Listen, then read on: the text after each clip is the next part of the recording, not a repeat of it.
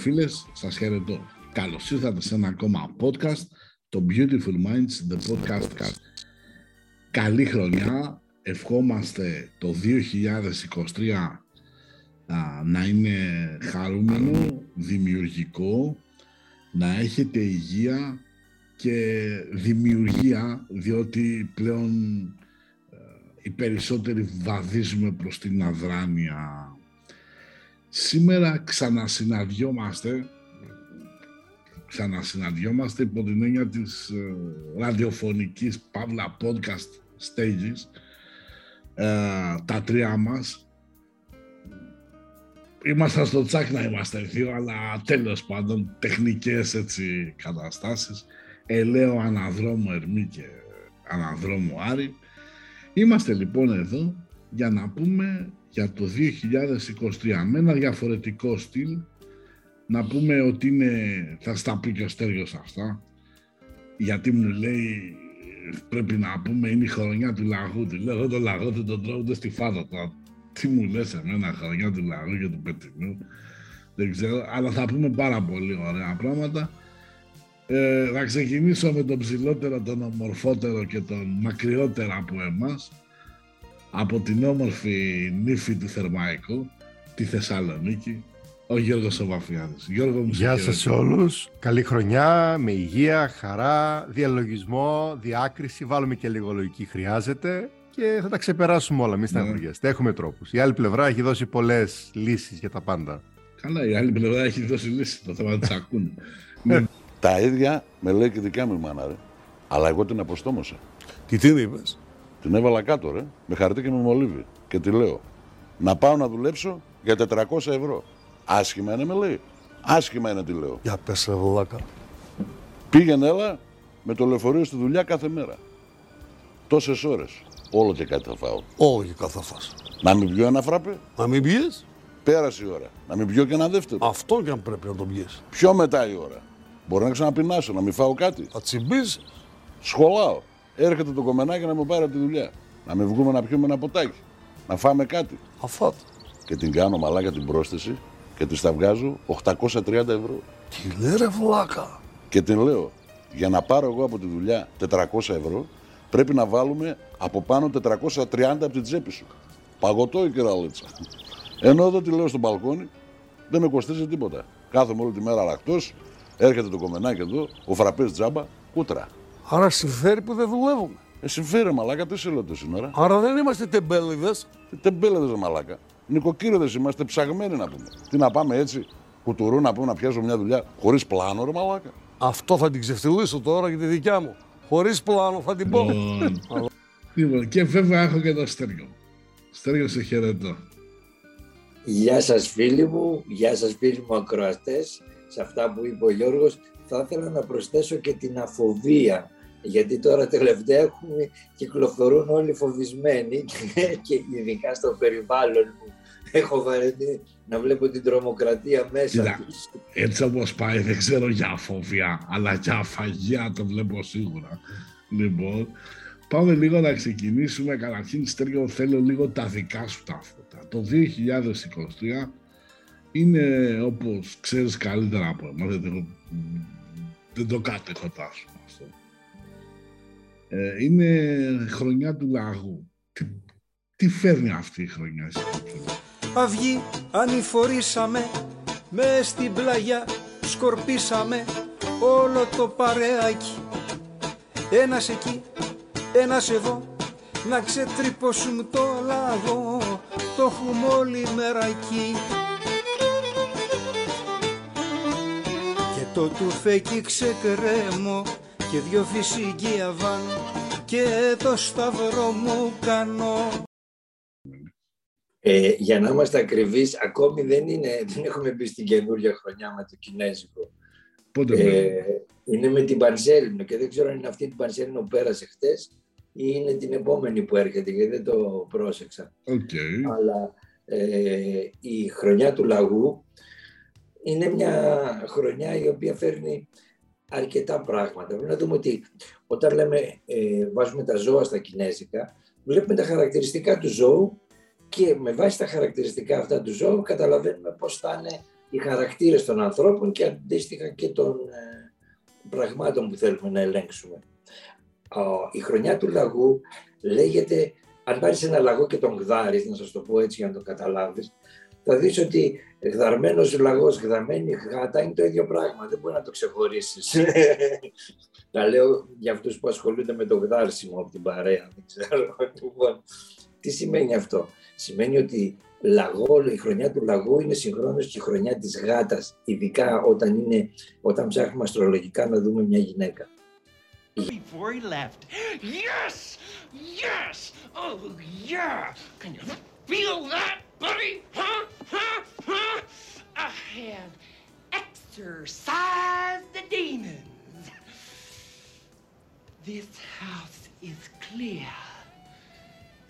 That's what you slipped in. That's what was on your shoe. And that explains the abrasion on your palm. Damn, I'm good. Can you feel that? Huh? Can you feel it, Captain Compost?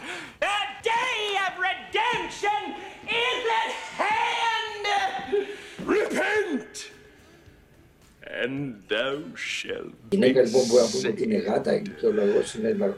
Τι σημαίνει αυτό, Βλέπουμε, θα δούμε τα χαρακτηριστικά διαφορετικά για έναν άντρα και για- διαφορετικά για μια γυναίκα. Ο, η γάτα έχει όρια, δηλαδή μπορεί να είναι μαζί σου να παίξεις να κάνει, αλλά αν περάσει το όριό της θα σου βγάλει νύχια. Ο λαγός έχει φόβο, ε, με το που θα σε δει θα φύγει τρέχοντας. Αλλά αν τον απογειώσεις, δηλαδή αν τον πιάσεις από τα αυτιά και τον σηκώσεις, πάβει να υπάρχει. Έχει τρελαθεί από το φόβο του, έχει μείνει ακίνητος. Είναι τελείως διαφορετική λογική. Έτσι μπορεί να δείτε την ψυχολογία της χρονιάς που μας έρχεται μέσα από αυτά που σας λέω ε, και να δείτε ότι η χρονιά θα μας δώσει όλες αυτές τις εμπειρίες. Είτε του φόβου, είτε του τρέχα και να μην προλαβαίνεις πραγμάτων που δεν μπορείς να τα αντέξεις και πλέον φτάνεις στα όρια, βγάζεις νύχια δηλαδή. Όλα αυτά τα συναισθήματα θα τα ζήσουμε σαν α, κινέζικη αστρολογία, αν θέλουμε να τα πούμε. Από εκεί και πέρα, για να δούμε τις αντιστοιχίες θα πρέπει να πάμε μερικά χρόνια πίσω, 12 χρόνια πίσω και να βλέπουμε τα 12 χρόνια, ας πούμε μπορεί να πάμε στο 75 που ήταν μια χρονιά αντίστοιχα του λαγού ή να πάμε στο 87 που ήταν άλλη μια χρονιά του λαγού και να δούμε τι γεγονότα δεν γίνανε τότε ή το 99. Ε, τι έγινε το 99, μου φαίνεται που λύσαμε το χρυσό της Ελλάδος, Ναι, είχαμε και ένα κράκ στο χρηματιστήριο που ε, κράξ στο χρηματιστήριο. γίνανε λέει μπρόκερ. να τα θυμάστε. Ή το 11, ας πούμε, πάλι με το Χρυσό. Ο Χρυσός ξεπετάχτηκε ε, ξαφνικά από 150, πήγε 200, ξέρω εγώ, η τιμή, δεν θυμάμαι ακριβώς λεπτομέρεια. Έχουμε λοιπόν αστρολογικές ομοιότητες 12 χρόνια πίσω για να καταλάβουμε τι μας έρχεται. Τώρα βέβαια η χρονιά του 23 είναι πολύ πιο θα το λέγαμε στην ελληνική σλάγκ πιο γαμάτι από τις προηγούμενες που σας ανέφερα. Γιατί έχουμε... Περίμενε, όπα, όπα, περίμενε, κάτσε λίγο, γιατί ο τονισμός είναι μεγάλο πράγμα. Είναι γαμάτι ή γαμάτι. Γιατί το ίδιο εξαρτάται τι, τι γαλλικά ξέρεις. Ωραία. Δεν σου να, να σας το δώσω ε, πιο χοντρά. Έχουμε μια κατάργηση της παγκοσμιοποίησης, δηλαδή αυτό που φοβόμασταν και λέγαμε πω, πω θα γίνει παγκοσμιοποίηση και θα αλωθούν όλα, έρχεται και καταργείται σήμερα. Ε, δεν ξέρω αν είναι καλύτερο ή χειρότερο, αυτό θα το κρίνει ο καθένας από την πλευρά του. Αλλά στην πραγματικότητα έχουμε μια απομόνωση της, αυτό που λέμε του δυτικού πολιτισμού, της δύσης από τους άλλους πολιτισμούς, από τους άλλους κόσμους. Έχουμε να χωρίζεται η Ανατολή και η Δύση ξαφνικά. Η Ελλάδα δυστυχώς ή ευτυχώς βρίσκεται ακριβώς στα σύνορα σε αυτό που χωρίζεται ο κόσμος. Δηλαδή το Αιγαίο που βρισκόμαστε εμείς και η Μεσόγειος είναι ακριβώς στα σύνορα και έτσι βλέπετε ότι δημιουργούνται στην Ελλάδα συνεργασίες Ισραήλ, Ελλάδος, Αιγύπτου που δεν ήταν και τόσο ταιριαστές μέχρι πρώτη. Γιατί υπάρχει η απειλή της Τουρκίας και της Ρωσίας. Και ξαφνικά το Αιγαίο γίνεται ε, μαζί με τη Μεσόγειο μια λίμνη που προσπαθεί να γίνει αμερικανόφιλη, χωρίς όμως να το έχει καταφέρει τελείως. Θα δούμε ότι μέσα στο 23 θα έχουμε μια μεγάλη εκμετάλλευση από ε, τη, την, τη Γερμανία, τους Γερμανούς και τους Ουκρανούς γιατί ε, εμείς είμαστε πηγή εσόδων και εφοδίων για αυτές τις δύο χώρες, είτε σε στρατιωτικό υλικό, είτε σε οικονομικό υλικό. Η Ελλάδα είναι τίγρης, λέει, στο Κινέζικο, έτσι, το 1974. Με, χάρτη, με βάση, λέω, το χάρτη του 1974, η Ελλάδα είναι τίγρης, έτσι. Ναι, με το χάρτη του 1974 είναι τίγρης. Ε, αλλά ε, το τι είναι τίγρης είναι αυτό που την κρατάει εν ζωή ακόμη, έτσι, διότι θα δεις στις άλλες χώρες τι είναι, αλλά α, σαν τίγρης εν σχέση με το λαγό τον πάει, τον κάνει κομματάκια. Δηλαδή αυτό λέω με αυτά που λέω ότι εμείς βρισκόμαστε και θα επιβιώσουμε μέσα από αυτό το σύστημα. Δηλαδή η Τουρκία και η Ρωσία που κατά κάποιο τρόπο μας επιτίθονται αυτή τη στιγμή, έστω λεκτικά, ε, θα ιτηθούν από τις δικές μας θέσεις. Γιατί οι θέσεις μας είναι πιο ισχυρές έχοντας εμείς Αίγυπτο, Ισραήλ, Αμερική από πίσω. Έχουμε προσδοκίες από την Αμερική, από τη ΣΥΠΑ. Ε, μας βοηθάνε γιατί μας χρησιμοποιούν, έτσι το κάνουν γιατί μας αγαπάνε. Και γι' αυτό θα μας είναι πιο εύκολη επιβίωση στην Ελλάδα από ότι αν ήσουν στη Γερμανία, ας πούμε, ή στην Τουρκία. Αυτή είναι η διαφορά το ότι είμαστε τίγρης σε χρονιά λαγού, άρα επιβιώνουμε. Ναι. Γιατί είμαστε πιο δυναμικά. Αλλά εκτός από χρονιά λαγού που είναι, είναι χρονιά του νερού, που σημαίνει ότι έχουμε δυνατότητες. Και αν το πάμε το 74 που έλεγες χρονιά της τίγρης, η τίγρης του 74 είναι η χρονιά του ξύλου. Και επομένως τι γίνεται, το, στο νερό το ξύλο επιπλέει, στο νερό το δέντρο παίρνει το νερό και ε, ζει, είναι το αίμα του. Επομένως είμαστε σε μια χρονιά που η Ελλάδα, εν σχέση με το παγκόσμιο, θα πάει καλά. Εν σχέση με το ατομικό, εξαρτάται από εμάς τι κάνουμε. Ναι. Ο καθένας από εμάς θα χειριστεί τα πράγματα αντίστοιχα. Εμπρός. Ναι, παρακαλώ, πα, πα, παντοπολίων η αυθονία. Α, εσύ είσαι κύριε Στέφανε. Ε, γεια σου Κατερίνα εδώ, ναι. Α, άκου κύριε Στέφανε, να στείλεις σπίτι. Τι; Ναι, καλά, ξέ, ξέρω, 96 και 50, ε. Καλά, καλά κύριε Στέφανε, θα στα, θα, θα στα πληρώσω το Σάββατο, ναι. Ε, καλά τώρα κύριε Στέφανε, παιδιά είμαστε. Ναι, λοιπόν, άκουσε, να στείλεις σπίτι ένα κιλό μακαρόνια από εκείνα τα... σε εκείνα τα ωραία. Θυμάσαι που είχαμε πάρει τα Χριστούγεννα που τα είχα κάνει με κοιμά, ναι. Πάλι με κοιμά θα τα κάνω, ναι. Ναι, κύριε Στέφανε. Λοιπόν, ένα κιλό μακαρόνια, δύο κιλά ζάχαρη, ε, δύο κιλά αλεύρι, μισό κιλό καφέ από τον καλό, ε, κύριε Στέφανε, από τον καλό, ένα κουτί μαρμελάδα. πόσο το κουτί, πόσο το κουτί; Όχι, όχι, κουτί είναι ακριβό. Χήμα, δεν έχεις χήμα. Κουτί να παραγγείλεις. Θα πάρεις τώρα μια προκαταβολή από το μισθός σου. Κουτί, κουτί, α- ακούς κύριε Στέφανε, κουτί είναι ευερίκοκο. Και βάλει και λιγουλάκι ζαμπόν. Ο μισθός σου θα είναι 5.000 το μήνα. Δύο κουτιά κύριε Στέφανε, ναι, δύο κουτιά μερμελάδα και μπόλικο ζαμπόν. Βάλε 150 γραμμάρια, 200. Και άκου κύριε Στέφανε, βάλε και τρεις σοκολατίτσες για τα παιδιά από εκείνες τις φτηνές, ξέρεις. Ναι. Ο μισθός σου δηλαδή μαζί με τις υπερορίες μπορεί να φτάνει τις 7 ή και τις 8.000. Άκου κύριε Στέφανε, βάλε έξι σοκολάτες από δύο για τον καθένα, ναι, εκείνες του γάλακτος. Και έξι κουτιά γάλα και βάλε και τρία μπουκάλια κρασί και έξι μπουκάλια μπύρα. Ναι, ναι κύριε Στέφανε, μόλις διορίστηκα σε μια σπουδαία θέση, μια πάρα πολύ σπουδαία θέση. Ναι, βάλε μπόλικο κρασί και, και οχτώ μπουκάλια μπύρα. Θα το κάψουμε απόψε κύριε Στέφανε, ναι, θα το κάψουμε. χρονιές οι προηγούμενες μας έχουν πείσει μέσα από το censorship που μας κάνουν από την ε, πλήσιμο κεφάλου που μας κάνουν, μας έχουν πείσει να ανταλλάξουμε την ελευθερία μας με βάση την ασφάλεια.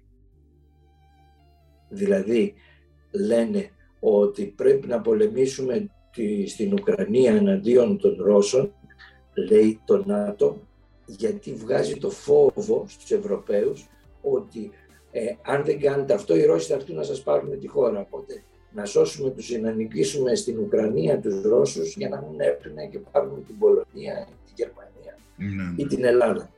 Αυτός ο φόβος για, την, για το χάσιμο της ελευθερίας που έχεις σου δίνει τη δυνατότητα σε αυτούς να σου πάρουν τη δικιά σου ασφάλεια, να στην πουλήσουν και να σε εξαρτήσουν μέσα από αυτό. Αυτό θα φανεί πολύ αυτή τη χρονιά. Δηλαδή βλέπουμε ότι α, συνέχεια όλοι όλοι οι λαοί της Ευρώπης λένε ρε παιδιά σταματήστε να στέλνετε λεφτά γιατί οι άλλοι θέλουν να πάρουν ένα οικόπεδο γιατί δεν το στέλνατε και σε άλλες χώρες. Γιατί Μάλιστα. βλέπουν ότι πέφτουν τα φράγκα από το τέτοιο. Σου ανεβαίνει σε ένα ιδέη. Μου ήρθε με ένα ιδέη και τώρα θα πάω από τη ιδέη να δω τι έγινε, ας πούμε. Ενώ πρώτα δεν μου έρχονταν ιδέη σφαίρα στο κεφάλι. Λοιπόν, α, όλα αυτά είναι η κρίση που έρχεται, η οικονομική που όμως κατ' εμέ στην Ελλάδα θα περάσει πιο εύκολα. Αν νομίζω Ωραία. ότι αυτά είναι σαν χρονιά του λαγού, σαν πρώτη Ωραία, δόση. σαν πρώτη δόση. Τώρα, το φίλο μου τον Γιώργο, έτσι, θα το ρωτήσω εγώ για να ακούς, γιατί αυτός δεν τον τρώει ούτε... Έτσι, θα το πάω λίγο πιο περιφερειακά. Ε, Μέσα από την ενασχόλησή σου, οι προσλαμβάνουσες που έχεις τώρα τις τελευταίες μέρες, πώς τον κόβεις τον κόσμο, με τι ανησυχίες είναι, τι προβληματισμούς; Και τη ζητάω ένα πιάτο ρύζι, μια σχέση να με γεμίζει Ένα φιλαράκι να αξίζει, μια οικογένεια που να με στηρίζει Ε, κοίταξε Καρλ και όλοι που μας ακούτε, ο κόσμος έχει βασικά πάρα πολλές κρίσεις πανικού έχουν, ανεβάσει, πα- έχουν ανέβει πάρα πολύ, δηλαδή συνέχεια ακούω ανθρώπους που έχουν πάρα πολύ στρες, πάρα πολύ άγχος και αγωνία. Το στρες δεν είναι κακό απαραίτητα γιατί σε ενεργοποιεί, το άγχος είναι το θέμα, το οποίο δεν είναι απαραίτητα μόνο δικό σου, είναι και από τα πράγματα που γίνονται. Έχω πάρα πολλούς ανθρώπους που πια ε, ειλικρινά δεν ξέρουν να αισθάνονται πια, δεν προλαβαίνουν. Δηλαδή, τους βάζεις και τους συζητάς λίγο και σου λες: Ένα λεπτό, αισθάνσου λίγο που βρίσκεσαι. Με το μυαλό δουλεύουν πάρα πολύ και υπερφορτώνουν το νευρικό σύστημα. Συντρέχουν από εδώ και από εκεί με δουλειές και με προβλήματα. Οι δουλειές έχουν θέματα. Οπότε βλέπω ανθρώπους πάρα πολλούς με θέματα κρίσεων πανικού. Ανθρώπους οι οποίοι δεν κοιμούνται τα βράδια, πάρα πολλοί πια δεν κοιμούνται ή ο ύπνος τους είναι πάρα πολύ ταραγμένος, έχουν πολλή αγωνία ανασφάλειες στις δουλειές και πολλές εντάσεις γενικά και γενικά αυτό που παρατηρώ ξέρετε τόσα χρόνια ότι ο Έλληνας τρέχει, τρέχει, τρέχει, τρέχει και τελικά δεν ξέρω γιατί τρέχει τελικά. Τρέχει, τρέχει και τελικά μπο- είναι αυτό που λέω πολλές φορές. Πρέπει να μάθουμε να ζούμε τη ζωή μας σαν είναι τελευταία. Δεν ξέρω αν θα ξυπνήσουμε επόμενη μέρα κάθε πρωί. Δηλαδή όλοι κάνουν ένα πλάνο, οτιδήποτε θα γίνει, θα γίνει. Ανά πάσα στιγμή, ανά πάσα δευτερόλεπτο μπορεί και να την κάνεις που λέμε, έτσι. Οπότε θεωρώ ότι όλη αυτή η αγωνία να πετύχω το ένα, να πετύχω το άλλο, να πετύχω σε μια χώρα που δεν βοηθάει. Και επειδή έχω πολύ επαφή με την Αμερική γενικά, ένα έτσι απλό παράδειγμα. Δεν μπορείς στην Αμερική, ας πούμε, να δουλεύεις. Α πούμε, ένα παράδειγμα, ξαδέρφη μα, πούμε, έτσι, που η οποία δουλεύει στην Αμερική σε μια δουλειά απλή προς το παρόν και σπουδάζει. Δεν μπορεί να πάρει 200 και 300 δολάρια tip το βράδυ, ας πούμε, γιατί δούλεψε, δεν εννοώ σε μπαρ, σε ένα ρεστοράν, κάτι που κάνει, και εγώ να βγάλω 300 ευρώ και να μου βγει Παναγία που λέει λόγος.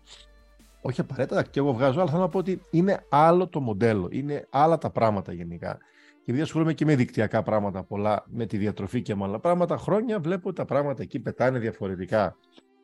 Οπότε βλέπω ότι στην Ελλάδα η, η αγωνία είναι πολύ μεγάλη. Ο κόσμος έχει πολύ ανασφάλεια με το τι θα γίνει αύριο, τι δεν θα γίνει μεθαύριο. Το θέμα τη, το, της ακρίβειας των αγαθών επηρεάζει και αυτό, γιατί είχαμε μια ακρίβεια, έχουμε και αυτό, δηλαδή συνέχεια προστίθονται πράγματα. Ευτυχώς δεν έχουμε τρελό κρύο. Ευτυχώς ο Θεός είναι φιλέσπλαχνο και μας έχει δώσει ένα καλό καιρό, θα μπορούσα να πούμε για Κάτσε να έρθει ο Φλεβάρης και θα σου πω. Κάτσε να έρθει.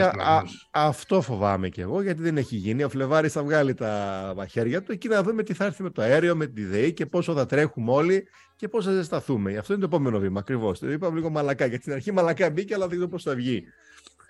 Και ένα πράγμα πολύ σημαντικό είναι ότι οι άνθρωποι απορώ ακόμα γιατί με την πολιτική ασχολούνται ή αυτούς τους ανθρώπους που βγάζουν και δεν βλέπουν πόσα πράγματα γίνονται. Δεν με ενδιαφέρει το θέμα πια κόμματα ή ξεκόμματα, αλλά πιστεύω ότι οι άνθρωποι που μας ακούνε μπορούν να έχουν λίγο λογική να δουν τα πράγματα έχουν καταστραφεί τελείως δηλαδή αυτά που το παρουσιάζουν. Δεν είμαι ειδικό στην πολιτική, αλλά αν δούμε την κοινωνία έξω, αν δούμε την αγωνία, την ασφάλεια, τις δουλειές, τα παραμύθια που μας λένε, το θέμα με την ακρίβεια, πώς μπορούν να τα ελέγξουν πολλά πράγματα, ε, λυπάμαι δηλαδή μετά από τόσα χρόνια, δηλαδή μετά από τόσα χρόνια όλες οι χώρες στην Ευρώπη έχουν έχουν κρίση. Θα πάνε καλύτερα σε βασικούς μισθούς. Εμείς είμαστε με, με, με, με, αυτά που με το βασικό μισθό, το οποίο είναι για πέταμα δηλαδή. Δηλαδή είναι, θέλω να πω, δηλαδή, ώρες-ώρες αναρωτιέμαι και το λέω σε κόσμο, έχετε παράπονα, αντιδράτε, κάντε, ράντε, αλλά όταν έρθει η στιγμή, πάλι τα ίδια λάθη γίνονται και έχουμε τα ίδια αδρίκελα τα οποία μας, μας κάνουν το οτιδήποτε. Δηλαδή, κάποια στιγμή δεν πρέπει να φτάσουμε στη φτωχοποίηση τόσο πολύ πια για να αναλάβουμε, για να ξυπνήσουμε. Και πρέπει κάποια στιγμή αυτό που βλέπω συγχρόνως. Πολλές αρρώστιες βγαίνουν εννοείται πάρα πολύ. Εντάξει, δεν σταματά, θα μου πεις. Πολλά θέματα. Με, έχω τον τελευταίο καιρό πάρα πολλές ιώσεις, οι οποίες είναι λίγο τα, ε, ταλαιπωρούν τον κόσμο. Δηλαδή, ζώρικες και κρατάνε πάρα πολλές μέρες, οι οποίες μπορούμε να πούμε από μια, ε, μια ένα νοσοποιητικό το οποίο είναι πάρα πολύ καταβιβλημένο, όχι προστατευμένο και το λέμε συνέχεια να προσέχουν το νοσοποιητικό τους. Δεν θα πω για το θέμα των εμβολίων. Ο καθένας ξέρει τι πρέπει να κάνει. Το έχουμε πει 700 φορές και δεν με απασχολεί πια. Έχει τελειώσει το θέμα αυτό πια. Θα πάμε και λίγο παρακάτω. Βλέπω αυτά προς το παρόν τα πράγματα και το αν θα πάει καλή Ελλάδα. Γενικά τα πράγματα πάνε πάρα πολύ καλά, αλλά το θέμα είναι να δούμε τι στάση έχει ο καθένας μέσα μας και πώς μπορούμε να βοηθήσουμε και τον άλλον, όχι μόνο τον εαυτούλη μας. Γιατί είμαστε και μια ομάδα στην Ελλάδα. Δεν ζει ο καθένας μόνος τον εαυτό του. Πρέπει να δούμε τι μπορούμε να κάνουμε. Δυστυχώς το ομαδικό πράγμα θέλει δεν θέλει Ελλάδα κάποια στιγμή στον υδροχό, όταν θα μπει όλο το παλούκι, δεν ξέρω σε πόσα χρόνια ή πόσο καιρό θα κάνει, δεν θα είναι σε μένα δύο-πέντε χρόνια εννοείται. Θα το μάθουμε τον καλό, τον δύσκολο τρόπο. Και θα δουν και τα δύσκολα. Οπότε ε, εγώ πάντοτε πια θέλω να λέω στους ανθρώπους υπομονή, ε, θετικότητα, όχι όλα είναι καλά που λένε διάφοροι και ό,τι σκέφτεσαι έρχεσαι, όχι πως δεν λειτουργεί αυτό, αλλά να μπορούμε να δούμε αυτή η τοξική θετικότητα να την προσέξουμε παρακαλώ πάρα πολύ. Υπάρχει θετικότητα, υπάρχει και αρνητικότητα. Παρ' όλα αυτά να βρούμε το θετικό και να είμαστε χαρούμενοι, να χαμογελάμε, παίζει μεγάλο ρόλο και να μπορούμε να αγγιζόμαστε πια. Επιτέλους έφυγε αυτό το θέμα του κορονοϊού, τώρα έχουν να σπάνουν οτιδήποτε, να αγγιχτούμε γιατί ειλικρινά είμαστε ανθρώπινα σώματα. Αν δεν αγγιχτούμε, βγαίνουν και άλλα πράγματα. Γιατί ο κόσμος δεν αγγίζεται πια. Τρομάζει, βλέπω πια να χαιρετιόμαστε και όλοι να κάνουν. Ω, ω, θα έρθει και κάνουμε, πώς λέτε, στο μπάσκετ να κάνουμε διείσδυση. Προσπίζει, ναι. Προσπίζει, ναι, προσπίζει. Τι δει, τι να φαντάσω. Ε, προ, ε, προσπίζει, δηλαδή δεν γίνεται έτσι. Προς το παρόν. Αυτά προς το παρόν και θα κι άλλο. Πρόσεξε να δεις τώρα. Ζούμε σε μια περίοδο, έτσι, η οποία πουλάει πολύ εικόνα. Ε, συμφωνώ καταρχήν ότι ο Θεός είναι φίλες πλαχνός, έτσι. Αλλά θα πρέπει να καταλάβουμε ότι δεν μπορεί να είναι φιλές πλαχνός για τον έναν και άσπλαχνος για τον άλλον. Γιατί υπάρχει μια εβραϊκή παροιμία που λέει επειδή ο Θεός δεν έχει λεφτά, όταν σου δίνει εσένα τα παίρνει από κάποιον άλλον. Είναι οι μανούλες αυτά οι, οι Εβραίοι. Λοιπόν, που σημαίνει πρακτικά ότι αυτό που έγινε στις Ηνωμένες Πολιτείες που αποκλείστηκαν περιοχές που χιόνισε, που δεν ξέρω εγώ τι. Εντάξει τώρα οι Ηνωμένες Πολιτείες, ό,τι και να λέμε, όσο και αν είναι μια αυτοκρατορία σε αποδόμηση, έχει κάποιες υποδομές. Εδώ πέρα, εάν συμβεί ένα τέτοιο, πιστεύω ότι θα μας βρούνε ή οι αρχαιολόγοι της επόμενης γενιάς ή θα περιμένουμε να λιώσουν εκεί κατά τον Απρίλιο-Μάιο που πιάνουν οι ζέστες και βγαίνουν τα κοντομάνικα να αρχίζουν να λιώνουν τότε οι πάγοι. Τώρα, Άρα, έλα. Εγώ νομίζω ότι αυτό συνέβη με- μέσω του συστήματος HAARP που υπάρχει, γιατί θέλανε να παραμείνει η Ουκρανία στη- σε λασποειδές έδαφος και να μην παγώσει όπως θέλαν οι Ρώσοι. Και γι' αυτό το λόγο μεταφέραν όλα τα κρύα που ήταν να φάει η Ευρώπη, τα μεταφέραν στην Αμερική. Τώρα Ρε αυτό φίλε, είναι να σου πω κάτι. Εντάξει, στην οκ. νομοσιολογία βέβαια. Ναι, οκ. Και γιατί δεν κάνουν κάτι πιο εύκολα αφού τα ρυθμίζουν όλα. Δεν τραβάνε στην Αγία Πετρούπολη ένα σεισμό 8 ρίχτερ. Πίπεν. Γεια σας, τελείωσε ο πόλεμος. Finito la musica. γιατί αυτό είναι η, η εύκολη λογικοποίηση που λες εσύ, αλλά αυτοί δεν θέλουν να αφήνει το πόσο πληθυσμό έχει η ζή τέτοια. Δεν θέλουν να τους φάνε τόσο κόσμο πρώτον και δεύτερον το ίδιο HAARP έχουν και οι Ρώσοι. Δεν ξέρεις αν η σύγκρουση αυτή όπως έγινε, έγινε γιατί πολεμάγαν μεταξύ τους τα δύο HAARP, δεν μπορώ να ξέρω, αλλά βλέπω τη μετατόπιση του καιρού και αυτό κρίνω. Οκ. Λοιπόν, πάμε τώρα λίγο παρακάτω. Υπόθεση αυτό έτσι δεν το Ε, λέω. καλά, σαν- εννοείται δεν είμαστε και David Icke, ας πούμε, και αυτός τα δικά του θα πει ο άνθρωπος, εντάξει, οκ. Αποδείξεις από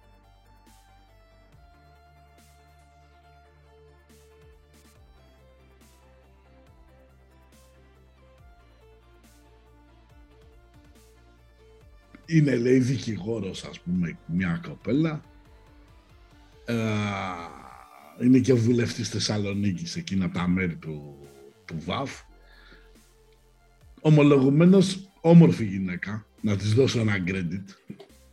Έτσι. Νεαρή σε ηλικία γίνεται βουλευτής. Παίρνει κάποια λεφτά από το Δήμο δίνοντας συμβουλές από τον κάποιον τον εύκα που στο διάλογο και σατανική σύμπτωση ρε παιδί μου δικηγόρος δεν ξέρει το σύνταγμα 120 άρθρα είναι τα γαμημένα και 100 άρθρα δυόμιση σειρές το καθένα ας πούμε.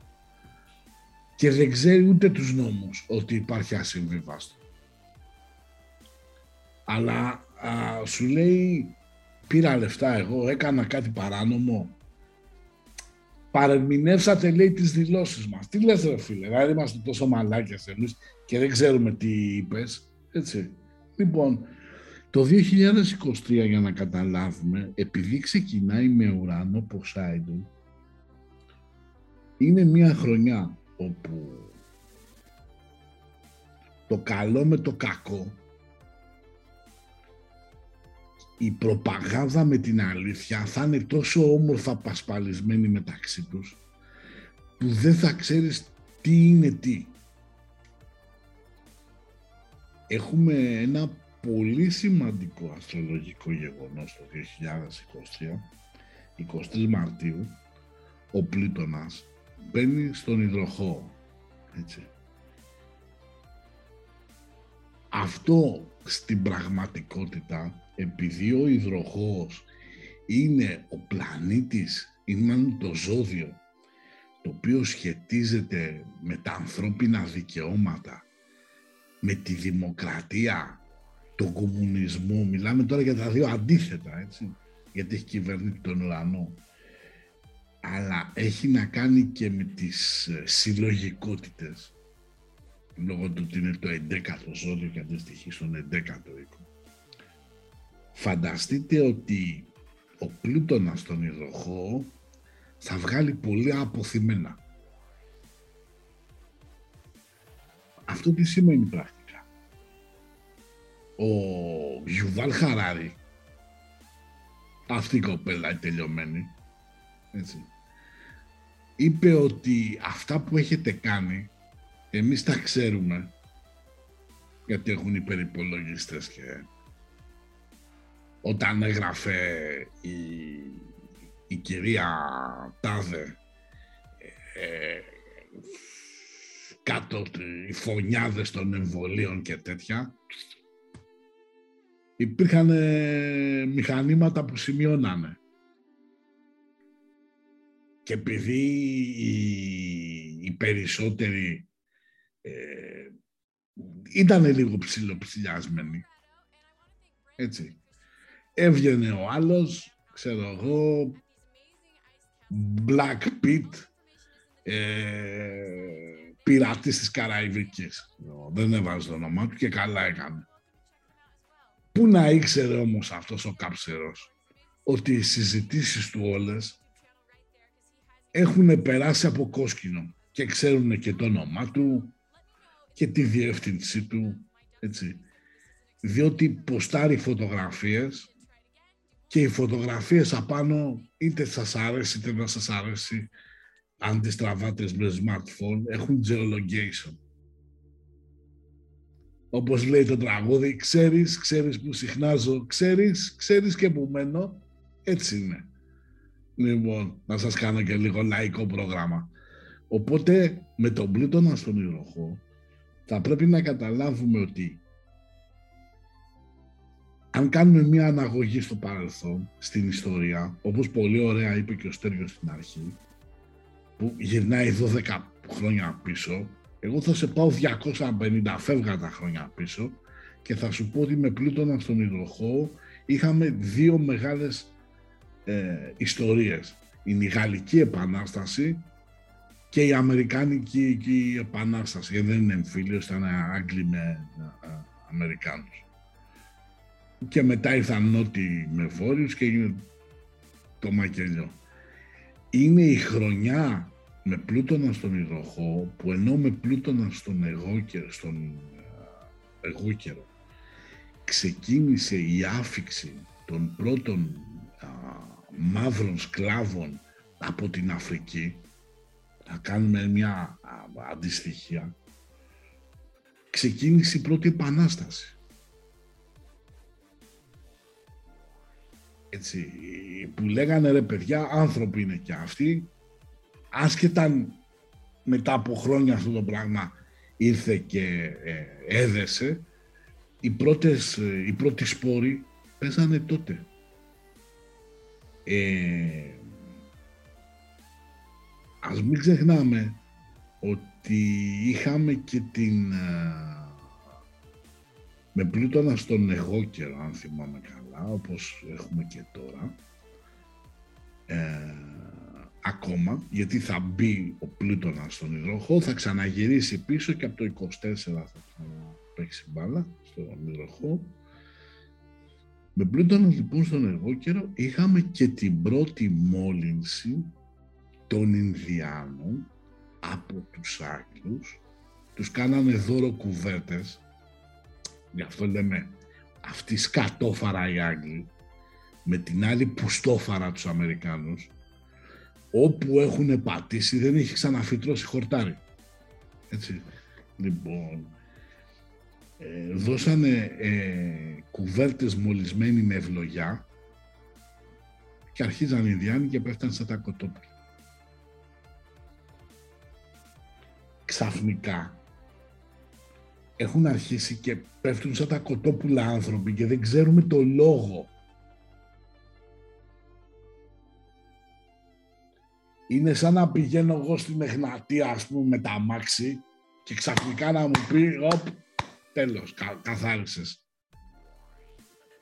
Πώς καλή ώρα είχα ήταν να έρθω σε σένα το καλοκαίρι και βγήκε η Μπιέλα από το μοτέρ και με κυνήγαγε και έμεινε τα αμάξι. Αυτό υπήρχε όμως ένας λόγος. Είχε, έχανε λάδια, έτσι. Α, χτες ας πούμε πέθανε άνθρωπος 46 χρονών, ο Πανάγιος Τζένος, ο, ο διευθυντής στα παραπολιτικά. Και βέβαια από κάτω, γιατί έπρεπε να το γράψουν ωραία, παντρεμένος με παιδί, έχει κάνει και τις τρεις βόσεις εμβολίου. και το εμβόλιο, όχι βέβαια για τον COVID, για το mRNA, για, μια, για τη γρήπη, για το ξέρω εγώ για μια ασθένεια που περιμένουμε να σκάσει μέσα στο 23 με τον πλούτονα στον Ιροχό ή άντε το 24 αργά αργά. Στην πραγματικότητα τι θα φέρει; Θα κάνεις εσύ το εμβόλιο, θα πεις είμαι προστατευμένος, έτσι. Και εκεί που κοιμάται ο κύριος Χοντρούλης, δεν ξαναξύπνησε να φάει αυγό και να πιει καφέ. Και αθώος, σαν αρνί. Τι το ήθελες τα αρνί, Μιχαλάκη μου! Τι το ήθελες μωρέ και το δάκεις και έσκασες, Μιχαλάκη μου! Αχ, τι το ήθελες το μακούβι τα αρνί! Θα με πάρει κανένα, κανένα μέρα τηλέφωνο ο Βαφιάδης, μαέστρο θα σηκώσει με άρθρο και θα είναι κλίση διαγαλαξιακή, γιατί εγώ θα είμαι στον Άγιο Πέτρο. Λοιπόν, οπότε ε, πρέπει να ξέρουμε ότι είναι μια χρονιά, ότι μπαίνουμε σε μια μεγάλη περίοδο αναταραχών. Αυτοί που δουλεύουν με την τακτική το, κασ, το μαστίγιο και το καρότο να ξέρουν ότι εάν αυτά τα δύο πέσουν στα χέρια του λαού το καρότο δεν θα τους βολεύει πάρα πολύ και το μαστίγιο θα πονάει και θα πρέπει να έχουμε πάλι κατά νου ότι η περίοδος αυτή που ζούμε έχει και την είσοδο του χρόνου στους εχθείς. Αυτό τι σημαίνει; Αν θεωρήσουμε ότι ο χρόνος είναι ο μεγάλος κριτής του ζωδιακού και οι ηχθείς θα στεναχωρηθούν κάποιοι, αλλά είναι λίγο ψηλό. Είναι λίγο άνθρωποι οι οποίοι έχουν λόγω του ότι κάνει η τελευταία φορά του κύκλου μάλλον το τελευταίο ζώδιο συγγνώμη του κύκλου είναι λίγο ψηλό προβληματικό έτσι η ηχθείς είναι λίγο ψηλό προβληματική δυστυχώς. Έχουν πάρα πολλά καλά αλλά έχουν και 5-10 κακά που τα οποία είναι τρο... τρομερά χτυπήτα μπαίνοντας ο χρόνος εκεί πέρα έτσι. Λοιπόν, μπαίνοντας ο χρόνος εκεί πέρα, όπως όλα τα ζώδια, έτσι, αλλά τα, η, επειδή ο, ο, το ψάρι είναι ζώδιο του νερού, τα ζώδια του νερού έχουν μια, θα παίξουν πολύ με την ψυχολογία σου οι καρκίνοι ας πούμε θα σου πούνε και εγώ που σ' αγάπησα και θα γίνω μάνα και οι φίλες μου παντρευτήκανε και αυτό βρε στα για μας ας πούμε. Έτσι. Η σκορπίνα θα σε βάλει κάτω ο σκορπιός, έτσι. Θα σε πάει με το ωραίο, θα σε πάει με το γλυκό, θα σε μεταπηδήσει στο φιλότιμο, μετά θα σου πει είσαι τελείως μαλάκας, δεν την παίρνεις χαμπάρι, πάμε να κάνουμε διαπραγμάτευση με το μπιστόλι πάνω στο τραπέζι. Οπότε και έχεις χάσει κατά κράτος. Η τώρα φαντάσου ότι είναι το τρίτο ζώδιο, έτσι, του υδάτινου έτσι, στοιχείου. Είναι άνθρωποι οι οποίοι θα σε πάνε με πολύ ωραίο τρόπο και εγώ, ξέρεις, έχω κάνει θυσίες για σένα και αυτό και εκείνο και το άλλο έχουν εντωμεταξύ ένα χάσιμο το οποίο μπορεί να... Και έχουν ένα χάσιμο και μια ηρεμία η οποία μπορεί να σε οδηγήσει σε αυτοκτονία δηλαδή, δεν, δεν το συζητάμε. Και παράλληλα εκεί που δεν τους περιμένεις, λες εντάξει την έχω φέρει σε μια κάλμα. Λάθος. Σου τραβάει μια νεκρανάσταση. Οπότε φανταστείτε τώρα ο Κρόνος που είναι ο μεγάλος κριτής του, του Ζωδιάκου να μπει στους εχθείς. Τι κόμπλεξ έχει να βγάλει. Θα σου πει, θυμάσαι που σου ζήτησα το καλοκαίρι το 74 να μου τηγανίσεις πατάτες; Ξέρω εγώ τα... Δεν το θυμάμαι. Θα σε τηγανίσω εγώ για πατάτες. Βγάζει μια, ένα αρεβατζισμό. Θα βγάλει πολλά πράγματα σαν κόμπλεξ στην επιφάνεια. Είναι μια, είναι μια χρονιά με κρόνο στους ηχθείς που θα πρέπει να δώσουμε πάρα πολύ μεγάλη έμφαση στην υγεία μας. Αλλά στην υγεία μας όχι αυτό που κάνανε, ξέρω εγώ, στο ΙΚΑ, για να δω το μάτι, ο, κόκκινο μέσα. Καλά είσαι. Θα πάει να κάνεις ορμονολογικές εξετάσεις υποχρεωτικά. Έτσι. Μην πας καμιά μέρα και σου πει ο γιατρός σου αρέσει η αστρολογία; Θα πεις ναι. Τι ζώδιο είσαι; Ε, του λες εσύ ξέρω εγώ υδροχός. Χτυπά ξύλο μακριά από μας. Λοιπόν. Ε, ωραία. Πάρε και έναν καρκίνο. Και ξεκίνα. Έτσι, και να λες εσύ να κατεβαίνεις κάτω, αλλά τι ζώδιο μου πας στο χωροσκόπο αλλά εσύ να σου έχει πει ότι έχεις καρκίνο, ας πούμε. Ο χρόνος σου εχθείς φέρνει προβλήματα με δυσδιάγνωστες ασθένειες. Θα πηγαίνει ο πιτσιρικάς 25 χρονών 30 να κάνει μια οικογένεια θα σου πει, θα βάζει κάτω την κύρα κομπρέσα, θα σπρώχνει, θα σπρώχνει, θα σπρώχνει, αλλά θα είναι σαν να πιτσιλάει, ξέρω εγώ, μίλκο στον τουβάρι γιατί ούτε και αυτού θα είναι σπέρμα, ούτε και αυτή θα μπορεί να δεχτεί. Έτσι.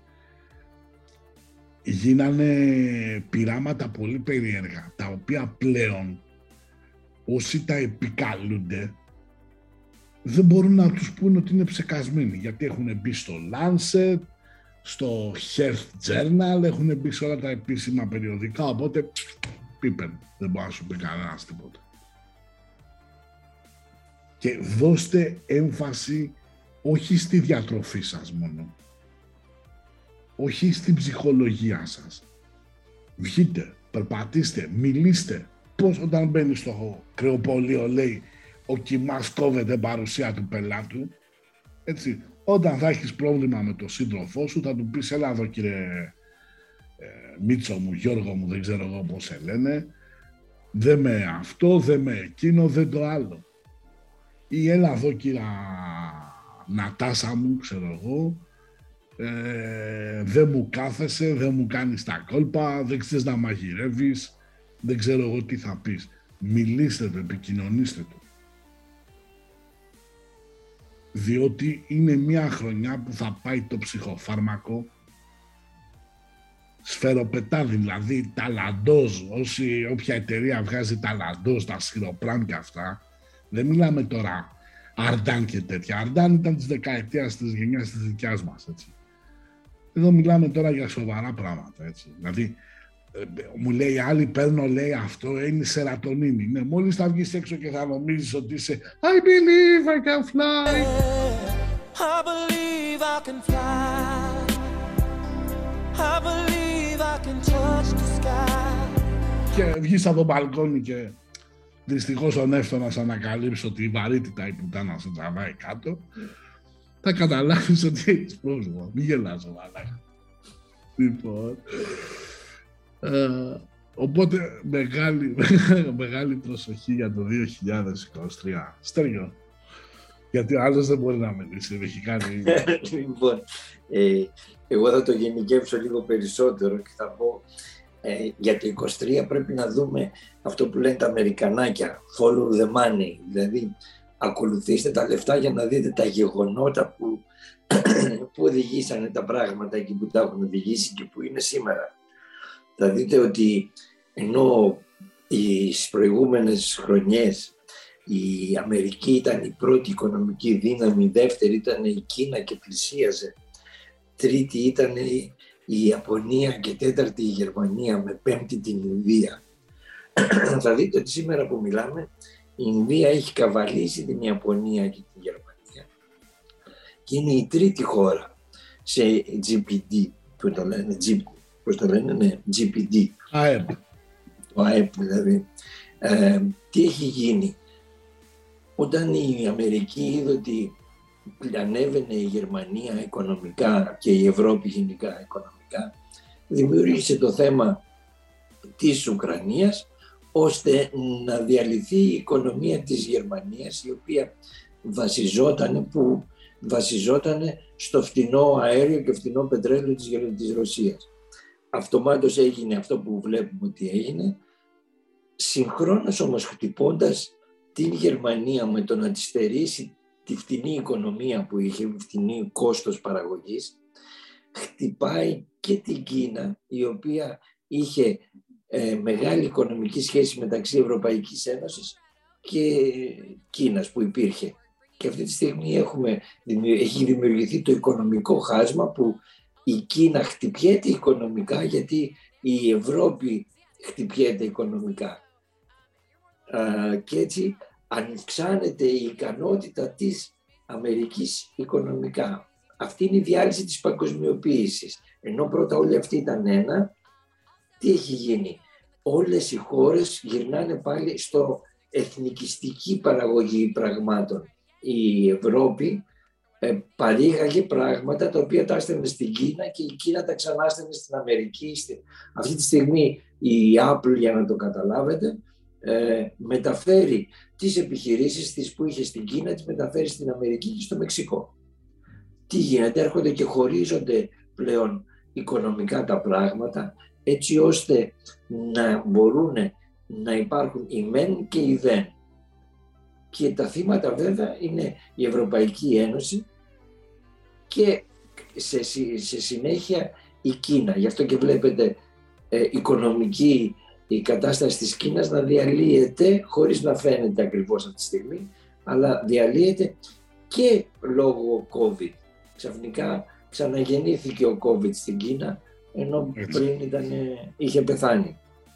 Έτσι λοιπόν η Ευρώπη έρχεται και γίνεται εθνικιστική. Εθνικιστική βέβαια ποια μορφή, ότι οι Γερμανοί θα παίρνουν τον ελληνικό λιγνίτη και θα φτιάχνουν τα δικά τους τα πράγματα δεν θα το αγοράζουν. Ήδη οι ΔΕΗ, όπως ξέρετε, που έχει τους λιχνίτε και όλα αυτά, λίγο πολύ ανήκουν στην Deutsche, κάπως έτσι. Οπότε τα έχουμε χάσει.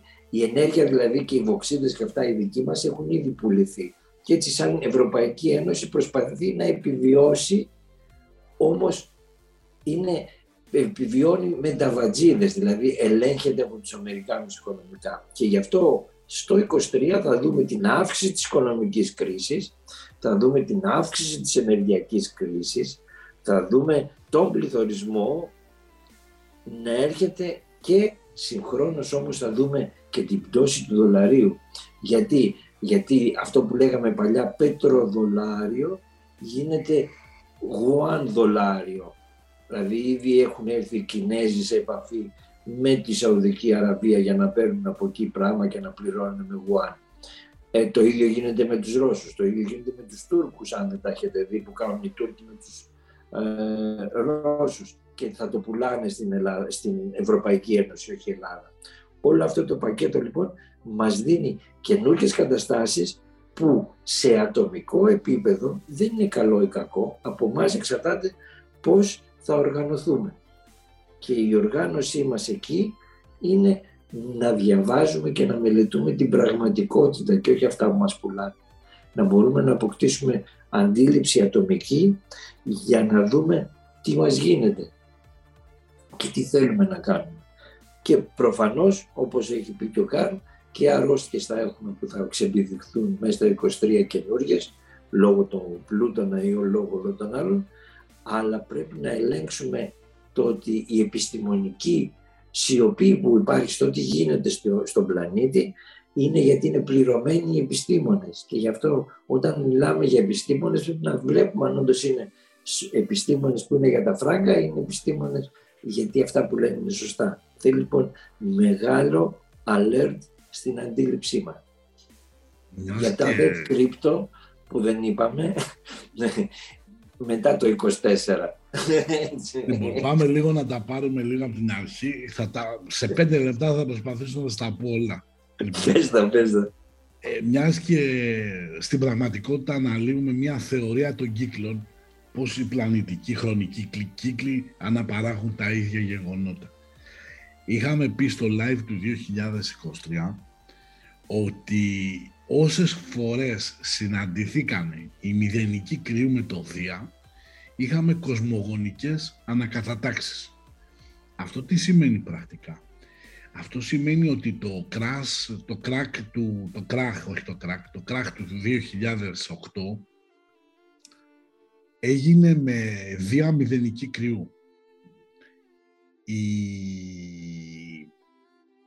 η λεγόμενη παγκοσμιοποίηση ξεκίνησε το 1914, όπως πολύ ωραία είπες, και αυτό δεν το λέω εγώ και εσύ, το λένε κορυφαίοι οικονομολόγοι, στο ετήσιο του 2014, το οποίο ξεκινάει 21 Δεκάτου 1913,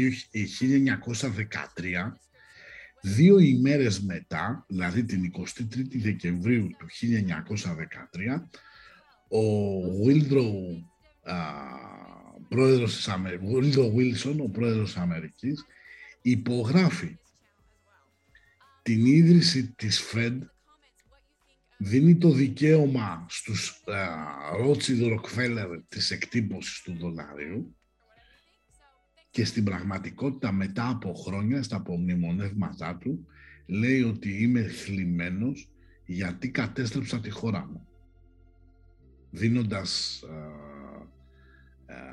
το έργο των πολλών στα χέρια των λίγων. Τώρα, επειδή η ιστορία είναι πάρα πολύ μεγάλη βρώμα και κάνει μεγάλους κύκλους, όταν είχαμε τον δεύτερο παγκόσμιο πόλεμο, ε, πάλι με την παρουσία του ουρανού στον Ταύρο, 1934-1942, είχαμε εκεί πέρα τη σταδιακή αντικατάσταση του παγκοσμίου αποθεματικού νομίσματος που ήταν η Βρετανική Λύρα, η Στερλίνα που λέμε, British Pound, έτσι, ε, με, τη, με το δολάριο. Τώρα που έρχεται ο ουρανός να φύγει από τον, ε, από τον Ταύρο, αρχίζουν και βαράνε τα καμπανάκια για το αμερικάνικο δολάριο. Απλά πράγματα. Έτσι. Τώρα, γιατί είπαμε ότι ξεκινάει από παγκοσμιοποίηση; Γιατί ουσιαστικά ο πλούτονας στον υδροχώο όσο φέρνει ελκτικές δυνάμεις στο να βρεθούν κάποιοι μεταξύ τους, άλλο τόσο φέρνει και διασπαστικές κινήσεις. Το πρόβλημα είναι όπως λέει και το τραγούδι του, α, του Μαρκόπουλου που το τραγούδα και τρομερά ο, ο Ξυλούρης που λέει χίλια, χίλια μύρια κύματα βοήθα Θεέ μου να μην φαγωθούμε μεταξύ μας. Μπαίνουμε σε μία περίοδο η οποία θέλει πάρα πολύ μεγάλη προσοχή, θέλει να στραφούμε προς τον συνάνθρωπό μας Δηλαδή, όταν ο άλλος, ας πούμε, θα έχει, πάει, θα έχει κάνει εμβόλιο και θα βγάλει κανένα καρκίνο, δεν μπορείς να είσαι συσκατόψυχος και να πεις «στα παγώ». Του λες «φίλε μου, συμπάσχω μαζί σου, αδερφέ μου». Τώρα, όσον αφορά για τα κρυπτονομίσματα, το ότι μπαίνει η BlackRock αν δεν ξέρετε τι είναι η BlackRock, κάντε ένα γκουγκλάρισμα. Στο χώρο του mining, της εξόρυξης δηλαδή, αυτό σημαίνει πάρα πολλά. Αν κάποιος δεν το καταλαβαίνει, είναι θέμα αντίληψης.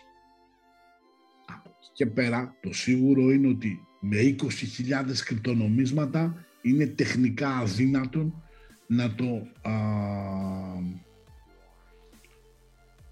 να το να επιβιώσουν όλα. Όταν είχαμε πει στην πρώτη εκπομπή τότε το 19 ήταν λίγο πριν ξεσπάσει ο COVID με το στέριο που λέγαμε ότι το Ethereum είναι μια φούσκα, είναι μια απάτη. Όταν γυρνάγαμε και λέγαμε ότι πολλά πυρηνικά προγράμματα και πολλές χώρες την παλεύουν μέσα από κρυπτονομίσματα και τελικά αποκαλύφθηκε ότι όλο το πυρηνικό πρόγραμμα της Κορέας, του Kim, όχι της Samsung, στηρίζεται στα κρυπτονομίσματα. δεν ήμασταν οι τρελοί του χωριού. Κάτι ξέρουμε, δηλαδή πιστεύω εγώ ότι η δουλειά μου την ξέρω. Θα πρέπει να καταλάβουμε ότι έχουμε μπει σε μια κατάσταση, έτσι, και αν δείτε και στο πέρσι που είχα κάνει μια πρόληψη, πίστευα ότι θα υιοθετήσει το, τα κρυπτονομίσματα η Αργεντινή. Το κάνει τώρα. Αλλά τα υιοθέτησε τα κρυπτονομίσματα τώρα το 22 του δεκάτου σαν παράλληλο σύστημα πληρωμών η Βραζιλία. Πάμε σε άλλο level. Όποιος ε, η, η κρίση αυτή ήταν τεχνητή, όπως είναι τεχνητή το ότι κανείς δεν λέει από τα mainstream ε, media το τι έχει συμβεί στη Wall Street. Το τι αιμορραγία έχει ο Dow Jones και ο Nasdaq. Γιατί απλά δεν πρέπει να σας ενημερώσουν για να ξυπνήσετε μία μέρα το πρωί. Έτσι. Ούτε σας λέει κανείς τι αιμορραγία έχουν οι τράπεζες και γιατί κλείνουν καταστήματα και γιατί απολύουν κόσμο και γιατί πάνε να αντικαταστήσουν το, τα ATM και δεν χρειάζονται πλέον τα ATM, όλα είναι πιστοτικές μονάδες, δηλαδή όποιος όμως έχει μετρητά ή κάποιες καβάτσες στην άκρη, αυτός είναι που θα επιβιώσει. Και η πρόβλεψή μου είναι ότι το 2023 τηρουμένων των αναλογιών και σε σύγκριση με το 24 και το 25 είναι μια υποφερτή χρονιά. Κάντε τα κουμάντα σας λίγο έτσι, χωρίς πανικό, διότι από 23 Δεκάτου 2023 κουτσί θα τρέξουν και τυφλοί θα δούνε. Έτσι, τόσο απλά.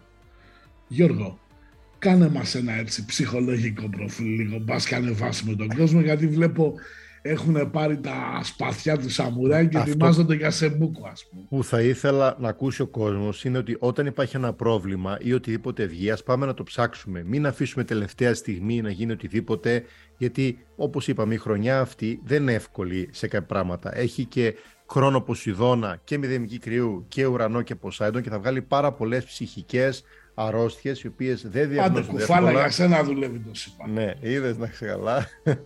Το θέμα δεν είναι να δουλεύει για μένα μόνο. Το θέμα είναι ο κόσμος να προλάβει να έρθει στη σωστή ώρα, διότι αν προχωρήσουν πάρα πολλά πράγματα, ούτε τα φάρμακα θα βοηθήσουν απαραίτητα. Όχι ότι είμαι, κατά, είμαι υπέρ των πάντων, δεν, είμαι, δεν βάζω ποτέ τίποτα απόλυτα. Αλλά η πρόληψη πρέπει να μάθουμε σε αυτή τη χώρα επιτέλους την πρόληψη, την ψυχολογική.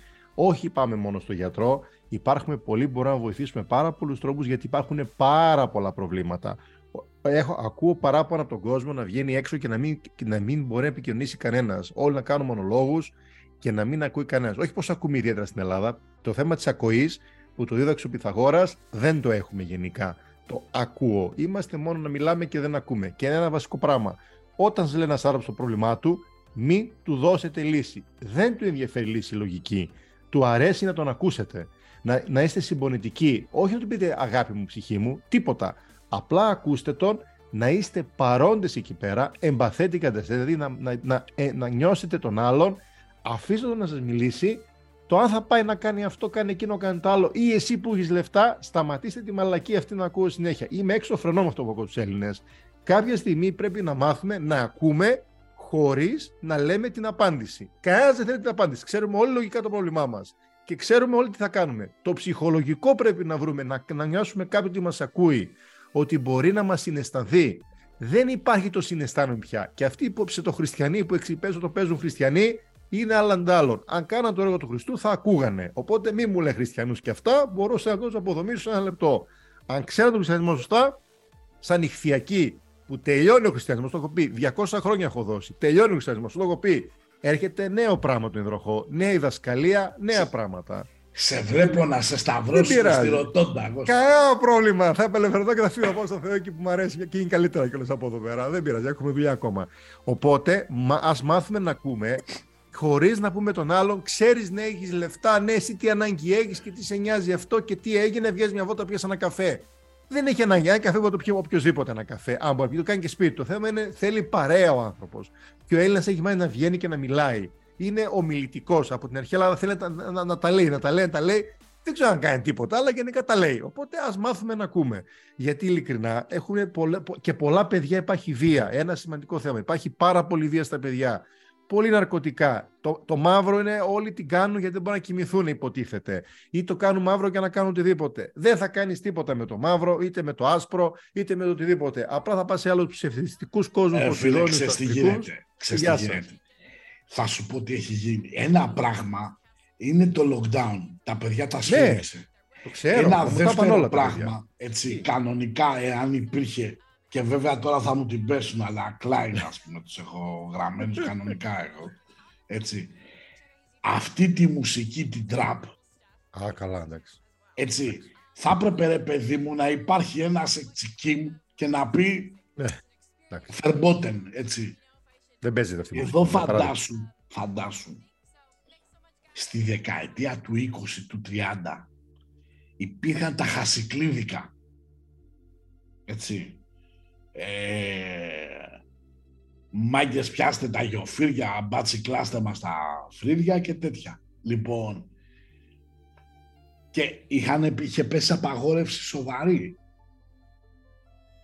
Οι, αυτοί τώρα που είναι οι τράπερ, έτσι, οι περισσότεροι, επειδή νομίζει ο κόσμος ότι είναι τίποτα σούπερ εγκληματίες, Εντάξει, ο άλλος τον πιάσανε με ένα όπλο και αντί να πει εγώ με τράπερ και σας γράφω στα τέτοια μου και χαχαχά, άμα πίνω λέω και καμιά μαλακία, ε, το είχα, νόμιζα ότι είναι και βασιλιάτικο, ε, το είχα πάρει για ένα βίντεο κλιπ και μετά μόλις βγαίνει από την εισαγγελία το παίζει μάγκας. Επειδή αυτοί οι άνθρωποι, ξέρεις τι κάνουν, πουλάνε τρέλα. Σου λέει ο άλλος γιατί να καθίσω, λέει, να, να πάω να κυνηγήσω τον όνειρό μου, να γίνω γιατρός, δικηγόρος, εργατοτεχνίτης, δεν ξέρω εγώ. Θα πάω να γίνω τράπερ.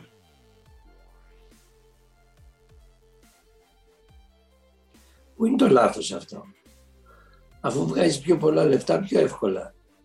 Δηλαδή το γιατρός και όλα αυτά που λες είναι τελειωμένες δουλειές. Ρε φίλε, και ο Ελτσάπο έβγαζε περισσότερα λεφτά. Δηλαδή, δεν είπαμε να πάει να γίνει ο άλλος έμπορος ναρκωτικών. Δηλαδή, μην τα βάλουμε όλα σε σημείο σύγκρισης τα λεφτά. Έχει ευκολία, εγώ δεν το βάζω.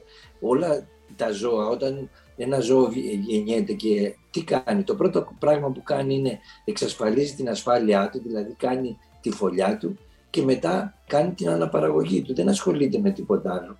Και η, μου- η καθημερινή του εργασία είναι να βγάλει λεφτά. Όμως όχι λεφτά, να έχει να φάει. Δηλαδή κοιτάζει πώς θα φάει. Το ίδιο κάνουν και ο μέσος άνθρωπος σήμερα.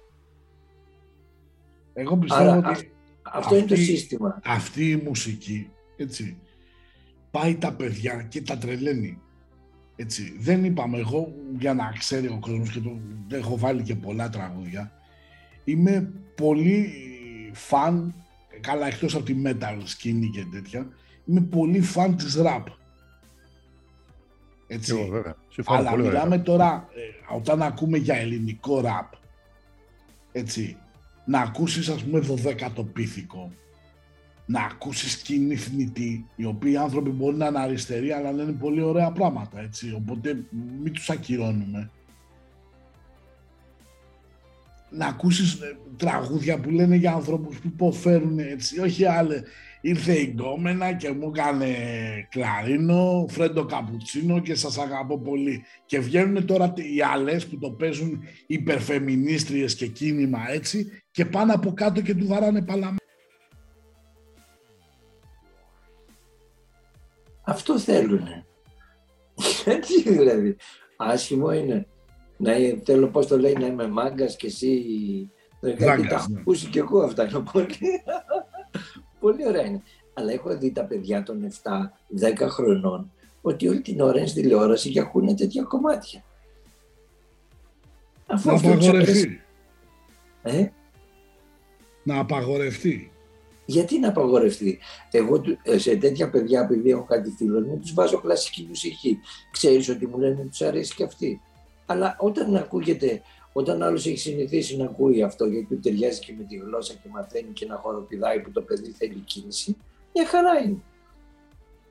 Στο κάτω-κάτω οι νέες γενιές αυτό πάνε να κάνουν. Και προσέχτε επίσης λίγο τη σχέση σας με το σύντροφό σας, τη σύντροφό σας. Και για να καταλάβετε τι εννοώ, θα σας το πω με παραβολή ή μάλλον με ανέκδοτο. Είναι ο Μίτσος και η Μίτσενα, ας πούμε. Και κάνουν σεξ. Και του έχουν μπει για όλοι στα αυτιά τώρα του, του Μίτσου ότι τη Μίτσενα κάποιος τη λυπαίνει. Της λέει ρε κορίτσι μου, της λέει πολλά κόλπα περίεργα βλέπω, καινούρια. Τι παίζει; Α, δεν στο είπα. Έχω δει, της λέει, του λέει Μίτσο μου δύο-τρεις τσόντες. Εντάξει ρε κορίτσι μου, λέει. Και εγώ βλέπω κάθε Τετάρτη Champions League, αλλά δεν παίζω μπαλά στο το μέση. Λοιπόν, οπότε... Καλό, καλό. Οπότε προσέχετε λίγο τη σχέση σας. Μάθετε να ακούτε. Δώστε στον άνθρωπό σας αυτό που χρειάζεται. Έτσι. Και κυρίως να είστε ειλικρινείς με τον εαυτό σας. Γιατί με ουρανό ίσον Ποσάιντον στην πραγματικότητα όπως σας είπα επειδή το ψέμα α, ακουμπάει με την αλήθεια και γίνει ένα ομοιόμορφο μείγμα πολλές φορές κυνηγάμε, κυνηγάτε πράγματα ανέφικτα. Κάντε πραγματάκια για την πάρτι σας. Δεν έχει σημασία αν θα τα καταφέρετε ή όχι. Το χειρότερο πράγμα όμως είναι η αδράνεια. Εγώ ας πούμε σηκώθηκα το πρωί, λέει η σύζυγος, να σου φτιάξω πρωινό. Ε, όχι. Λέει γιατί, ε, δεν ξανατρώω πρωί. Σε καλά μου λέει. Εσύ θέλεις μια φραντζέλα στην καθησιά σου, ας πούμε, τρία αυγά. ας πούμε, Τι γίνεται εδώ. Ναι, όχι, την άκουσα λίγο διαφορετικά. Περνάω τη φάση μου. Δεν έχει σημασία αν δεν θα γίνω fit. Έτσι, αφού ξέρω την προδιάθεση έχω. Αλλά θα το παλέψω. Θα κάνω τα δικά μου, θα κάνω τα τρέλα μου. Δεν έχει σημασία αν δεν καταφέρεις, ας πούμε, να γίνεις ο Γκόγια. Αν σου αρέσει η ζωγραφική, ζωγράφησε. Και Αυτό που ποτέ λες, δεν πο- ξέρεις. Πολύ σημαντικό που λες και ήρθα το πράγμα που το θύμισες. Οι άνθρωποι να ασχοληθούν με την τέχνη πάρα πολύ. Δεν απαραίτητα να είσαι θε- στο θέατρο, να είσαι ηθοποιός. Πάτε σε ομάδες θεάτρου, εκφραστείτε. Υπάρχουν πολλές ωραίες ομάδες με, ωραία, με, με πραγματικά πολύ ωραία πράγματα και εκφραστείτε. Πάτε χορό. Πάτε πολεμικές τέχνες. Για μένα θα πρέπει βασικά να μάθουν όλοι πολεμικές τέχνες. Και γυναίκες και άντρες. Εξορροπεί πάρα πολύ το, το θυμό, την ταυτότητα, εκπαιδεύει. Μπορεί να φαίνεται στρατιωτικό, αλλά μας θέλει να εξορροπούμε το εγώ μας, το θυμό μας. Και επειδή τα πράγματα ζορίζουν εκεί έξω, η αυτοάμυνα βοηθάει. Έχουμε πολύ καλούς δασκάλους, έχουμε πολλές τεχνικές και τα παιδιά έχουν πάρα πολύ θυμό, πάρα πολύ διάσπαση, πάρα πολύ ενεργητικότητα. Στι τα πολεμικές τέχνες θα σωθούν. Όχι μόνο ποδόσφαιρο τα αγόρια, να να πάνε και ποδόσφαιρο. ξεκαθαρίσουμε δύο πράγματα όμως. Είναι άλλο πράγμα το άθλημα, είναι Σαφώς. άλλο πράγμα η πολεμική τέχνη. Δηλαδή, Σαφώς. αν ένας θέλει να μάθει να, να έχει να, σε μια δύσκολη να του κάτσει κάτι, θα πάει να μάθει κάτι που το μαθαίνεις γρήγορα. Κραυμαγκά. Σαφώς. 50 Σωστό. κινήσεις είναι 100, έτσι. Σωστό. Θα πάει να μάθει, ξέρω εγώ, ο Μουιτάι, ας πούμε, που είναι Muay Thai. κλωτσικές μπουνιές, έτσι. Kickboxing, ναι, οτιδήποτε. Αν όμως θέλει να γυμνάσει το πνεύμα του,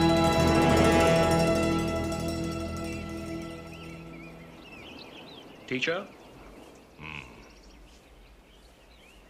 I see your talents have gone beyond the mere physical level. Your skills are now at the point of spiritual insight. I have several questions. What is the highest technique you hope to achieve? To have no technique. Very good. What are your thoughts when facing an opponent? There is no opponent And why is that? because the word I does not exist. So, continue.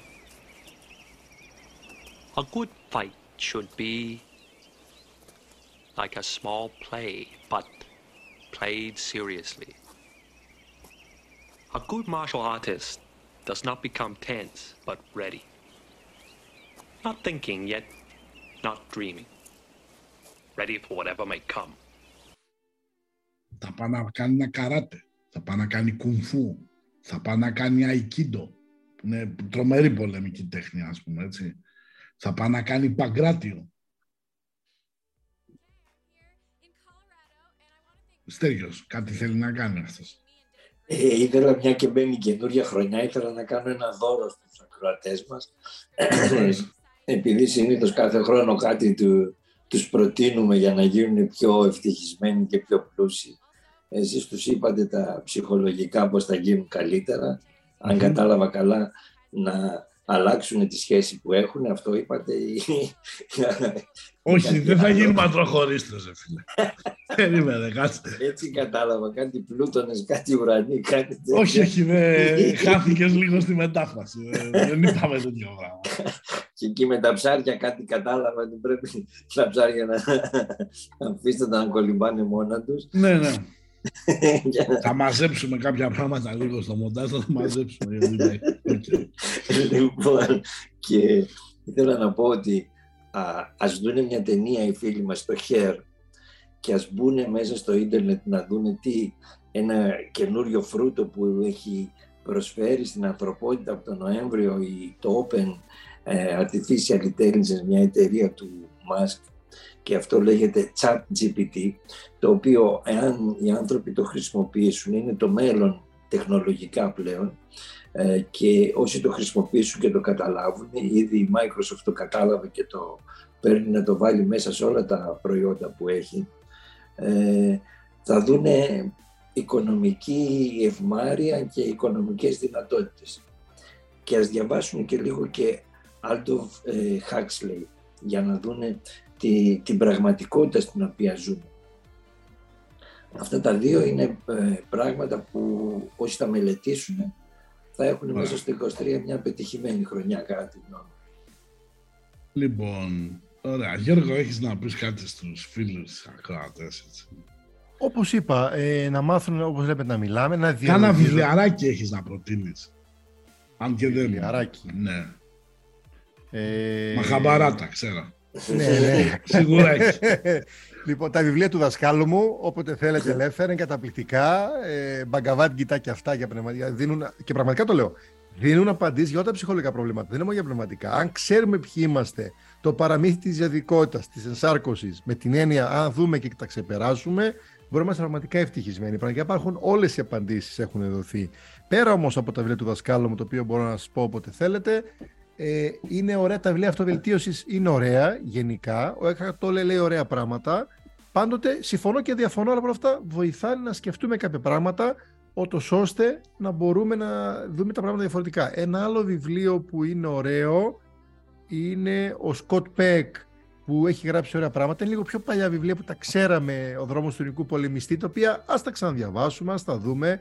Ειλικρινά θέλω να πω κάτι ότι η αυτοβελτίωση στην Αμερική όταν είχε έρθει, όταν ξεκινήσαμε το, 90 το, 90 το 94 να, τα- να διαβάζω τέτοια βιβλία με τον Wayne Dyer, να είναι καλά εκεί που είναι και αυτή η ψυχή και αυτά, η Louise Hay και όλοι αυτοί. Ήταν με λίγο Αμερικανιά, οκ, αλλά είπα σημαντικά πράγματα. Ανοίξαν την πόρτα, τα πήραν όπως να είναι οι Έλληνες, αλλά δεν πειράζει. Γίνανε πολύ γνωστοί, να είχαμε να λέγαμε, δεν πειράζει. Αλλά παρόλα αυτά βοηθάν το νου να σκεφτούμε τα πράγματα και προσοχή αυτή τη χρονιά στην τοξική θετικότητα. Έχω βαρεθεί να ακούω όλοι να είναι πάρα πολύ θετικοί και από μέσα τους να βράζουν από συναισθήματα. Ναι, να είμαστε θετικοί, να βλέπουμε τα πράγματα διαφορετικά, να μην επηρεαζόμαστε από το αρνητικό και από τη μιζέρια μας βεβαίως. Αλλά αν έχουμε μιζέρια, ας τη δούμε, ας την αλλάξουμε και όχι όλα θετικά και μέσα μου «Ε, είμαι έτοιμος να σε σφάξω ή μου λες κάτι και το μυαλό μου από πίσω πετάει, φλ- πετάει βλέπετε, βόμβες μολότου. Ας δούμε την πραγματικότητα. Και από εκεί και μετά μπορούμε να τα ξεπεράσουμε όλα. Πάντοτε και αυτό που λέω και στην αστρολογία. Ό,τι υπάρχει είναι για να γίνουμε καλύτεροι, για να εκπαιδευτούμε, να δούμε τις δυσκολίες και να μπορέσουμε να δούμε τις, δυσκο... τα... τις διάδες μας, να τις ισορροπήσουμε και να τις δούμε. Αλλά πρέπει να μάθουμε δύο λέξεις. Έντιμα και ειλικρινά. Δηλαδή να είμαστε ειλικρινείς με τους εαυτούς μας, όσο είναι εύκολο, δεν ξέρω πόσο εύκολο είναι, αλλά πρέπει να γίνει, και να είμαστε έντιμοι. Ένα και ένα κάνουν δύο. Αν κάνουν τρία, μπαίνουμε σε ποσειδόνια πράγματα και ψέματα και θα τα βγάλει η ζωή πολύ ωραία και θα μας πει φίλε, γέλα εδώ, γέλα εκείνο και επίσης να ψάχνετε την υγεία σας. Ασχοληθείτε, όπως είπε και ο Κάλλη, είναι η χρονιά ιδιαίτερη. Έχουμε την ομοπαθητική, Έχουμε το νοσοποιητικό, πρέπει να μάθετε να το προσέχετε πάρα πολύ με βιταμίνες σωστές, διότι όλοι ξαφνικά με ιός μου έρχονται 10-10 μέρες κατά όλοι πια και με έχουν τρελάνει με τα μηνύματα και με αυτά, αλλά τους έχουμε βοηθήσει πολύ, γιατί έχει δει περίεργες ιώσεις. Το, το όλο από γιατρούς το έχω ρωτήσει. Γιατί εντάξει, εννοείται, σεβόμαστε τους πάντες. Εδώ δεν είμαστε για να κρίνουμε, απλά διαφωνούμε. Από και μετά αγαπάμε και τους γιατρούς και όλους. Λένε ότι οι νέες ιώσεις έχουν παραλλαχθεί πάρα πολύ, έχουν γίνει πολύ περίεργες και τραβάν πάρα πολύ με τον βρόχο, με πάρα πολλά φλέματα και τραβάν 10 μέρες. Το προσέχουμε αυτά, διότι αν μείνει πολύ δεν κάνει καλό. Έχουμε τρόπους ε, προλαμβάνει πριν τρέξουμε. Εντάξει, αν κρυώσουμε, κρυώσαμε. Αν μα πιάσει. Τι να κάνουμε, όλα αυτά βοηθιόμαστε. Αυτά παραπροστικά θα πούμε και άλλα στην πορεία. Λοιπόν, Κλείνοντα, θέλω να πω δύο βιβλιαράκια. Το πρώτο βιβλίο που θα πρότεινα δεν είναι ιδιαίτερα πολύ σέλιδο θα πρότεινα Max Stirner εγώ και η διοκτησία του. Το οποίο θα καταλάβετε ότι με δύο λόγια, αν κάποιος δεν το βρίσκει να μου πει να το στείλω σε PDF, ε, πρέπει να καταλάβει ότι αν κάποιος χάσει την ατομικότητά του, χάσει την διοπροσωπία του, δεν υπάρχει. Ε, και το δεύτερο, ε, αν θέλει κάποιος να διαβάσει κάτι εξαιρετικό, αλλά λίγο, όχι λίγο, αρκετά ογκοδέστατο, θα έλεγα α, έγκλημα και τιμωρία. Εάν δεν θέλει να διαβάσει κάτι ογκοδέστατο και θέλει να πάει κάτι στη σύγχρονη εποχή, όσο σύγχρονη μπορεί να είναι, ας διαβάσει από τους ε, αδερφούς Καραμαζόφ το εδάφιο, υπάρχει ανεξάρτητο βιβλίο, το έχει βγάλει εκδόση Γκογώστη, ε, ο Μέγας εξεταστής. Πραγματεύεται ότι έρχεται ο Ιησούς πάλι το 1500 κάτι αρχίζει κάνει θαύματα, ο κόσμος καταλαβαίνει ότι είναι ο Ιησούς και η Ιερά Εξέταση πάει και τον συλλαμβάνει. Ένα μονόλογο είναι, ένας μονόλογος είναι στην πραγματικότητα και αποτυπώνει πλήρως τη... τις πράξεις που έχει κάνει ο Θεός για εμάς και τις σκέψεις που έχει η Εκκλησία για Αυτόν. Το Αυτόν με αλφα κεφάλαιο. Έτσι. Λοιπόν, εγώ αυτά ήθελα να πω. Ελπίζω να σας κρατήσαμε όμορφη συντροφιά, να σας ενημερώσουμε, να σας ενημερώσαμε μάλλον. Την επόμενη εβδομάδα όμως θα έρθω με ένα θέμα λίγο ο, περίεργο. Και να μου πεις τα άλλα ήταν λίγο νορμάλ τα θέματα που είχατε. Okay. Ε, εμβόλια, εμβόλια mRNA αυτό που κυλάει στις φλέβας μας. Θα έχουμε να πούμε πολλά. Έτσι. Ε, Στέργιο θα ήθελα να σε ευχαριστήσω, ήσουν καταλητικός, λαγούς, ράμπιτ, γάτες, γρασίματα, φοβήθηκα σε ένα σημείο. Λοιπόν, ευχαριστούμε πάρα πολύ. Εμείς ευχαριστούμε και εσάς που μας ακούσατε και τους φίλους που μας ανεχτήκανε. Έτσι. Γιώργο, θα ήθελα να σε ευχαριστήσω. Να είστε καλά ως όλους, να είναι και καλή χρονιά να έχουμε και θα τα καταφέρουμε, μη στεναχωριάστε. Θα, θα βρούμε τις λύσεις, πάντα βρίσκουμε τις λύσεις. Λοιπόν, καλή χρονιά, υγεία, χαρά, ευτυχία και ραντεβού την επόμενη εβδομάδα. Γεια σας. Thank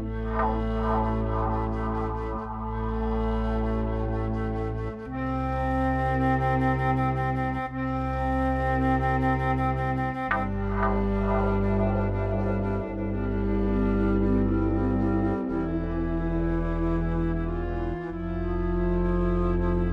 Έτος 2012 οι άνθρωποι είναι οι ληστές Κάθε ίχνος ανθρωπιάς χάνεται μέρες σκοτεινές Ο φόβος κυριαρχεί.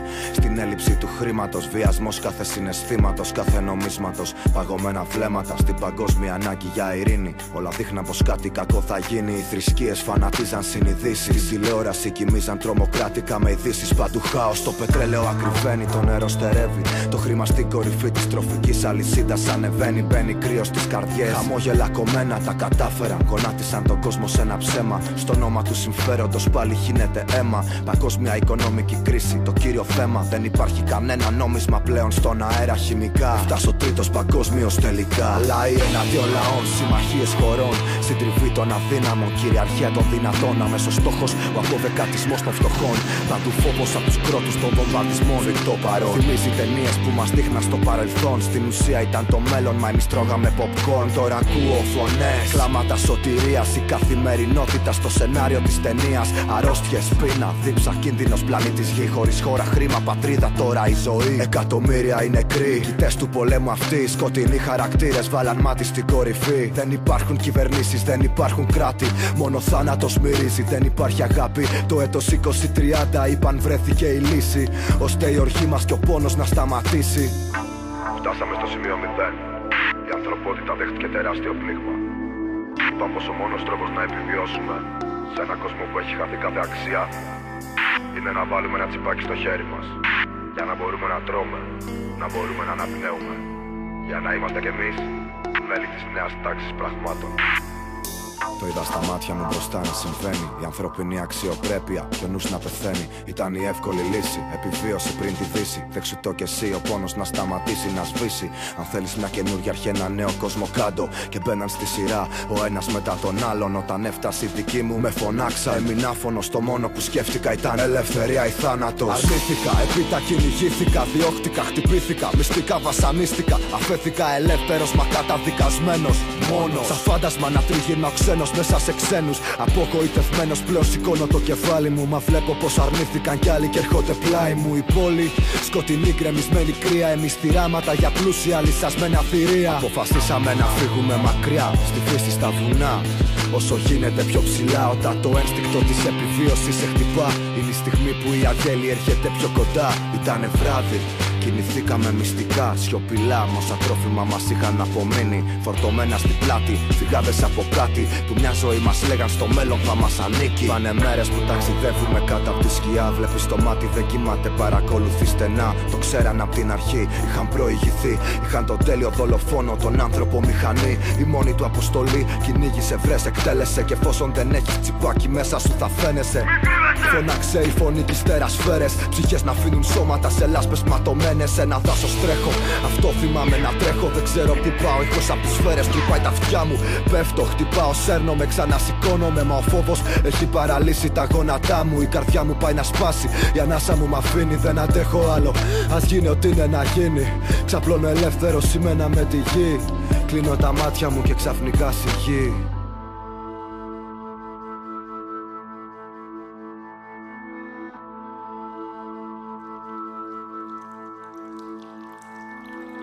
Ανοίγοντα τα μάτια μου, όλα ήταν σκοτεινά. Όλα κρύα, νιώθω την υγρασία να με τρυπά. Στο βάθος μια θολή λάμψη, το πρόσωπο χτυπά και με τραβάει όσο ποτέ. Κοντά τη η ζεστασιά. Είναι φωτιά, βλέπω καλά. Κοιτάζω γύρω μου και μοιάζει με σπηλιά. Σιγά σιγά κάνω βήματα μπροστά. Διακρίνω πρόσωπα, μα τα πάντα είναι θολά. Επέζησες, μου είπε μια φωνή, μόνο αυτό. Και εγώ γύρισα αυτομάτως και είπα ευχαριστώ. Απάντησε, είμαστε λίγοι μα ελεύθεροι, είναι σκληρό. Θα τα καταφέρουμε, μην το ξεχάσεις ποτέ αυτό. Η φύση βρίσκει τρόπο να σε ταΐσει. Γίναμε ένα μαζί της, αφήσαμε πίσω τα μίση. Κρυμμένη την Ανατολή, ελεύθερη τη Δύση. Ο χρόνος έδειχνε σχεδόν σαν να έχει σταματήσει. Μα όσο περνούσε ο καιρός, ορατός ο σκοπός. Υπήρχε αλληλεγγύη, αγάπη και σεβασμός. Οι αντίξωες συνθήκες και η λαχτάρα για ζωή κάναν τον άνθρωπο στο περιβάλλον να προσαρμοστεί. Μοιάζει σαν χθες, μα έχουν κλείσει οι πληγές. Εναλλάσσονται οι εποχές, κοινωνίες σε σπηλιές. Ξεδιπλώθηκαν ψυχικές αρετές. Περάσαν δύσκολα χρόνια υπό συνεχείς απειλές. Το έτος 2060, ελεύθεροι ακόμα. Πατέρας μας ο ουρανός και αδερφός στο χώμα. Υπήρξε φυσική ροή, είναι εξέλιξη ανήθικη. Ζώντας σε σπηλιές, σιγά σιγά γίναμε πίθηκοι. Είμαι γέρος μα ακόμα κρατάω το όπλο μου Με κάρφουνο γράφω πάνω στην πέτρα είναι ο λόγος μου Να σας διηγηθώ ένιωσα το καθήκον Το πως μας έσωσε η νόσος των πυθίκων Αφύπνιση